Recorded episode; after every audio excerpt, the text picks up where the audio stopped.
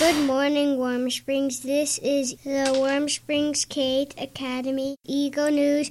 Hello, Warm Springs Eagles. This is Mr. Brick, your school counselor. A quick update on boys basketball at Warm Springs K8. Basketball signups are happening now, so if you would like to participate um, and you're a middle schooler and like to participate in our boys basketball teams, 6th, 7th, and 8th graders are welcome to sign up. Um, we sign up in our guide rooms or with Mr. Verana, um, our PE teacher. Also, he's our athletic director.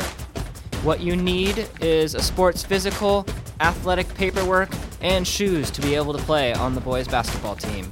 November 1st through the 5th is our first practice. October's character trait of responsibility. Responsibility is when someone who does the things they're supposed to do and accepts the results of their actions. Students that received the Responsibility Award are Mrs. Frazier would like to recognize Alora Squimpin. Alora is always on task and setting a good example for the class. She knows what her job is and she is always showing that. Edward Jones. Edward is also ready to show that he knows what his job is. He is on task and ready to work. Mrs. Bedell would like to recognize Kevin Adams.